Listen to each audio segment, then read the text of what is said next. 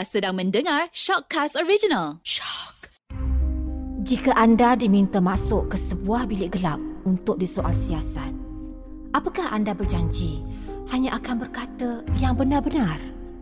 Tiada yang dusta atau selainnya, melainkan kenyataan yang benar sebenarnya. Mungkin ia pahit untuk ditelan, pedih untuk dikenal. Mengadaptasi konsep dark room atau bilik gelap, siri Shock Confession Bilik Gelap menggali dan membongkar kisah-kisah inspirasi rakyat Malaysia yang penuh tangis dan tawa. Di dalam bilik gelap ini, perca-perca kenangan manis, pahit, sedih, marah dan kecewa, malah kesesalan dan harapan dalam memburu piala kehidupan diluahkan secara telus dan jujur. Inilah Confession Bilik Gelap. Bertemu kembali dalam Short Confession Bilik Gelap. Seperti biasa, bilik gelap ni tak pernah kosong. Ya kegelapan ini sebenarnya adalah ruang untuk sesiapa saja berbicara dan berkongsi cerita inspirasi. Dan minggu ini kita bersama dengan Abang Long. Ya, siapa Abang Long? Abang Long ni hasil, hasil muziknya wow kan? Daripada bangku sekolah lagi kita dah dapat lihat minatnya bila ibu saudara dia membelikan piano kecil untuk dimain ya sepenuh hari jadinya dan dari situlah cetusnya minat adik-beradik ni terhadap muzik. Dan inilah titik permulaan kumpulan KRU dan hari ini sama-sama kita hayati Confession dari Datuk Norman Abdul Halim. Terima kasih Datuk Norman kerana studi bersama saya dalam Short Confession Bilik Gelap minggu ini boleh tak cerita sikit apa perkembangan terbaru dalam industri muzik? Dalam industri muzik secara keseluruhan bagi KRU, kami sekarang ni dalam uh, proses pemasakan lagu terbaru daripada label Islamik kami lah. Dan pada masa sama kita cuba pelbagaikan jugalah lagu-lagu keluaran KRU Music. Bagi kami di KRU sebenarnya kami dah lama bersedia untuk buat migration kepada platform digital. Kita juga dalam proses dalam untuk melancarkan platform e-dagang kami yang dinamakan sebagai iLike. Sekarang ini dalam proses untuk melancarkan buku-buku terbitan kami dan termasuklah biografi, novel dan sebagainya. Okey, jadi uh, boleh dikatakan uh, menjadi seorang artis ni bukanlah hanya perlu ada bakat dia kena perlu ada macam sense of marketing dalam diri tu. Jadi untuk Datuk Norman sendiri setuju tak dengan pendapat ni? Ah betul. Sekarang ni memang dalam uh, dunia digital ni setiap artis tu adalah satu jenama dan jenama tersebut kita harus tahu apakah values ya ataupun apakah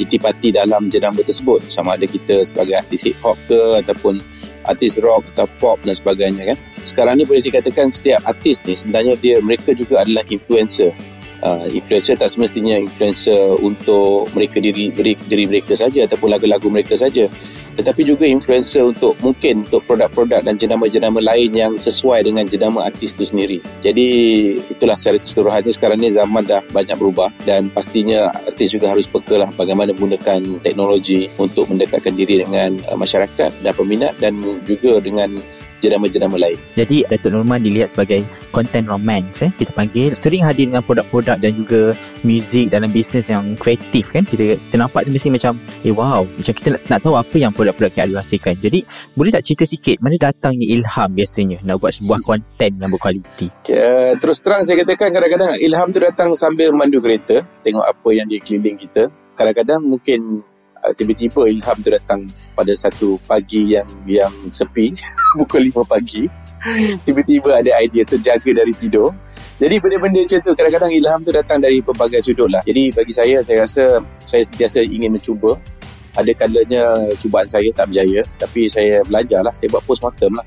Kenapa tak berjaya kan? Tapi bila berjaya orang ingat yang berjaya je orang tak ingat yang, yang tak berjaya mana-mana kadang-kadang kita nak cuba kelainan sangat idea nak kelainan sangat kadang-kadang ada ketikanya idea tu terlampau awal untuk kita perkenalkan kan contohnya lah kumpulan Taiko masa kita buat tahun 2001 tak silap saya. Jadi ketika itu tak ada social media, tak kita hanya promosikan lagu tersebut, tak ada YouTube kan, tak ada Facebook, tak ada apa semua. Jadi kita hanya mempromosikan kumpulan Taiko tersebut sebagai artis uh, alam maya KRU. Jadi kita tidak perkenalkan siapa di belakang Taiko pada mulanya.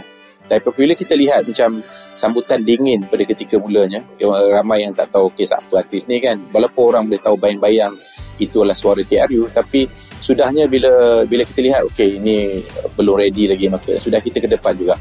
Ke depan juga dan dan menonjol sebagai penyanyi di belakang taiko jadi sebenarnya itu tidak sepatutnya berlaku. Itulah sebenarnya perancangan awalnya itu menjadikan virtual karakter kami tak perlu patut kami ke depan tapi ketika itu tidak ada platform-platform yang ada yang boleh kita guna pakai untuk menunjukkan diri kami. Jadi itulah antara faktor yang saya katakan timing pun main play a part. Kan? Kadang-kadang time tu kita mungkin pasaran tak ready pun ada juga. Ramai kat luar sana tak tahu yang orang ingat menjadi artis ni sebenarnya kaya, glamour dan sebagainya. Jadi mungkin Datuk Norma boleh cerita berapa bayaran pertama KRU ketika mula-mula menyanyi? Ha, macam tu. Mula-mula show banyak free eh dan uh, uh, bayaran pertama yang kami pernah dapat RM500 kumpulan KRU secara keseluruhan. Dan RM500 tu kita kena bagi-bagikan dengan sound engineer kami dan juga penari kami empat orang. So selepas tolak kos pengangkutan dan makan minum pada hari tersebut dapatlah RM50 seorang. Lebih kurang. Kita bagi sama rata je time tu.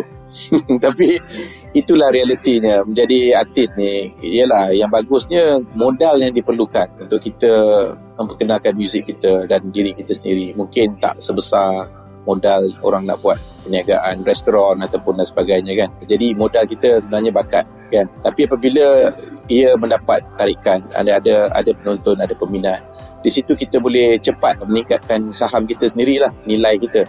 Dan sehingga sampai ke satu masa kita boleh mencecah sampai ratusan ribu ringgit untuk untuk bayaran untuk persembahan. Jadi itulah sebenarnya di Malaysia ya. Kalau consider considering di Malaysia adalah itu sangat sangat baik lah kan? Ada saya tahu ramai artis yang ada cat puluhan ribu pun ada. Tapi uh, KRU bernasib baiklah. Kita antara artis yang boleh mencecah ratusan ribu ringgit untuk satu persembahan. Jadi pada ketika kita at the peak lah kan daripada RM500 yang kongsi-kongsi tu. Tapi sekarang ni zaman sentiasa akan berubah dan bagi saya macam balik kepada platform I like ni tujuan kami adalah memberikan ruang kepada artis-artis tempatan dan juga selepas ini artis-artis rantau untuk memperdagangkan jenama mereka dalam platform ini. Contohnya macam sama ada artis tu sendiri memang sudah berniaga yang masuk dalam platform ni. Jadi apabila kadang-kadang kita lihat di negara barat barangan-barangan yang disimpan oleh peminat ya, boleh mencecah jutaan ringgit apabila sampai satu ketika nanti. Jadi di situ kami rasa ini adalah satu platform yang kita boleh sedia untuk bantu sama ada artis dan juga malah bagi peminat sendiri untuk mengumpul barang-barangan ini dan mungkin dilihat dari sudut aspek bukan untuk menggunakannya tapi untuk pelaburan. Jadi boleh mendapat keuntungan di masa akan datang apabila dijual semula. Okey jadi di pasca COVID ni kan kita dapat lihat ramai yang lalui fasa yang sukar. Ada diberhentikan kerja dan ini menyebabkan satu emosi yang terganggu. Jadi macam apa yang saya lihat di Malaysia kita banyak membantu dari segi bantuan keuangan apa nasihat Datuk Norman kepada mereka luar sana supaya jangan down? Sebab saya saya yakin yang banyak dengar confession Bilik Gelap ni lah mereka yang rasa down dan mereka nak bangkit yeah. di kegagalan tu. Apa nasihat Datuk? Saya cadangkan kepada mereka pertama sekali kita cuba cari inspirasi dan semangat melalui video-video yang kita boleh lihat.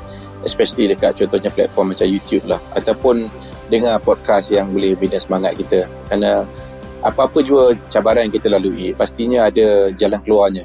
Dan kita jangan cepat mengalah kerana pastinya ada caranya untuk kita bangun semula. Dan saya sendiri banyak kali jatuh bangun lah dengan KRU dan uh, untuk malah sekarang ni pun bukannya masa yang terbaik bagi KRU juga. Tapi bagi bagi saya saya ambil sikap bahawa kita perlukan masa ya. Kita perlukan masa untuk bangun semula. Kadang-kadang kita tak boleh bangun terus kan. Kadang-kadang kita kena merangkak dulu kan. Dan kita baru kita nak bangun uh, secara perlahan dan kita baru kita boleh berlari tapi pada masa sama kalau sekiranya kita lihat keadaan semasa kat mana kita apakah yang quick wins kita? Kat mana yang kita boleh yang senang menang ya? Dan dari segi daripada mencari formula senang menang ini di situ kita ada momentum untuk membina asas yang kukuh untuk kita bangunkan lagi kejayaan kita ataupun perniagaan kita. Jadi tak perlu kita lihat macam oh ni semua complicated lah. Banyak sangat masalah keliling ni ini A, B, C, D, E semua ni kita list je buat je senarai. Buat senarai okey saya kita ada masalah A masalah B masalah C. Dan kita tengok kat mana masalah mana yang paling senang nak settle dulu Ha, jadi saya ambil sikap macam tu. Yang saya macam dulu-dulu lah masa kita kat sekolah pun cikgu cakap yang benda sama kan. Jawab soalan yang senang dulu. Kadang-kadang jawapan bagi soalan yang suka tu ada di dalam apabila kita menjawab soalan yang senang. Betul. Okey, sangat bermakna eh Dato' Norman kepada semua. Soalan terakhir daripada saya. Apa makna kejayaan? Uh-huh. Sebab kadang-kadang makna kejayaan ni berbeza kan bagi seseorang. Ada yang melihat kejayaan tu daripada rumah yang besar. Ada yang dilihat pada kejayaan tu pada mungkin pada kereta yang mewah. Jadi macam apa makna kejayaan bagi Dato' Norman dan KRU sebenarnya? Hati yang tenang dan yang sentiasa gembira selalu lah. Itu yang paling penting lah. Kan? Kadang-kadang kalau kita cakap kejayaan kita ni, kita dapat macam-macam pun, dapat projek berjuta-juta pun. Tapi sentiasa rusing dan sentiasa pening kepala macam mana nak selesai A, B, C. Hidup kita tak, tak bahagia pun buat apa kan? Yang pentingnya bagaimana kita rasa happy dan of course nak berjaya. Tak, tak saya bukan ni ini like once again saya bukan bagi jawapan yang klise tapi saya cuba bagi jawapan yang yang sewajarnya lah kerana kalau kita dapat berniaga dan dapat keuntungan yang berpada dan pada masa sama tidak sentiasa stres tak mendatangkan kesakitan bagi kita. Contohnya mendatangkan penyakit itu itu dah ini kan. Jadi kadang-kadang stres tu kadang-kadang datangnya daripada tekanan kerja juga. Jadi bagi saya of course masing-masing ada dia punya uh, wawasan dan juga ada dia punya impian masing-masing. Semua nak selesa. Of course kita pun nak pastikan anak-anak kita semua pun ialah selesa di masa-masa akan datang. Tapi selesa tu subjektif. Berapa banyak yang kita nak kumpul untuk keluarga kita kan? Setakat mana kan uh, satu juta, uh, sepuluh juta, seratus juta. Jadi itu itu soalan tu kadang-kadang kita lihat, okay, lagi banyak dia punya aim tu, lagi tinggi dia punya tekanan lah. Ya, bagi saya, saya rasa jawapan yang senang bagi saya adalah jawapan yang yang mungkin basic lah iaitu ialah kita sendiri kena happy lah kan dengan kita pula ada tekanan tak happy duit banyak tapi tak happy pun buat apa Terima kasih Datuk Norman kerana sudi dengan saya di Shop Confession Bilik Gelap minggu ini. Okey, sama-sama. Terima kasih kerana menerima saya. Thank you very much.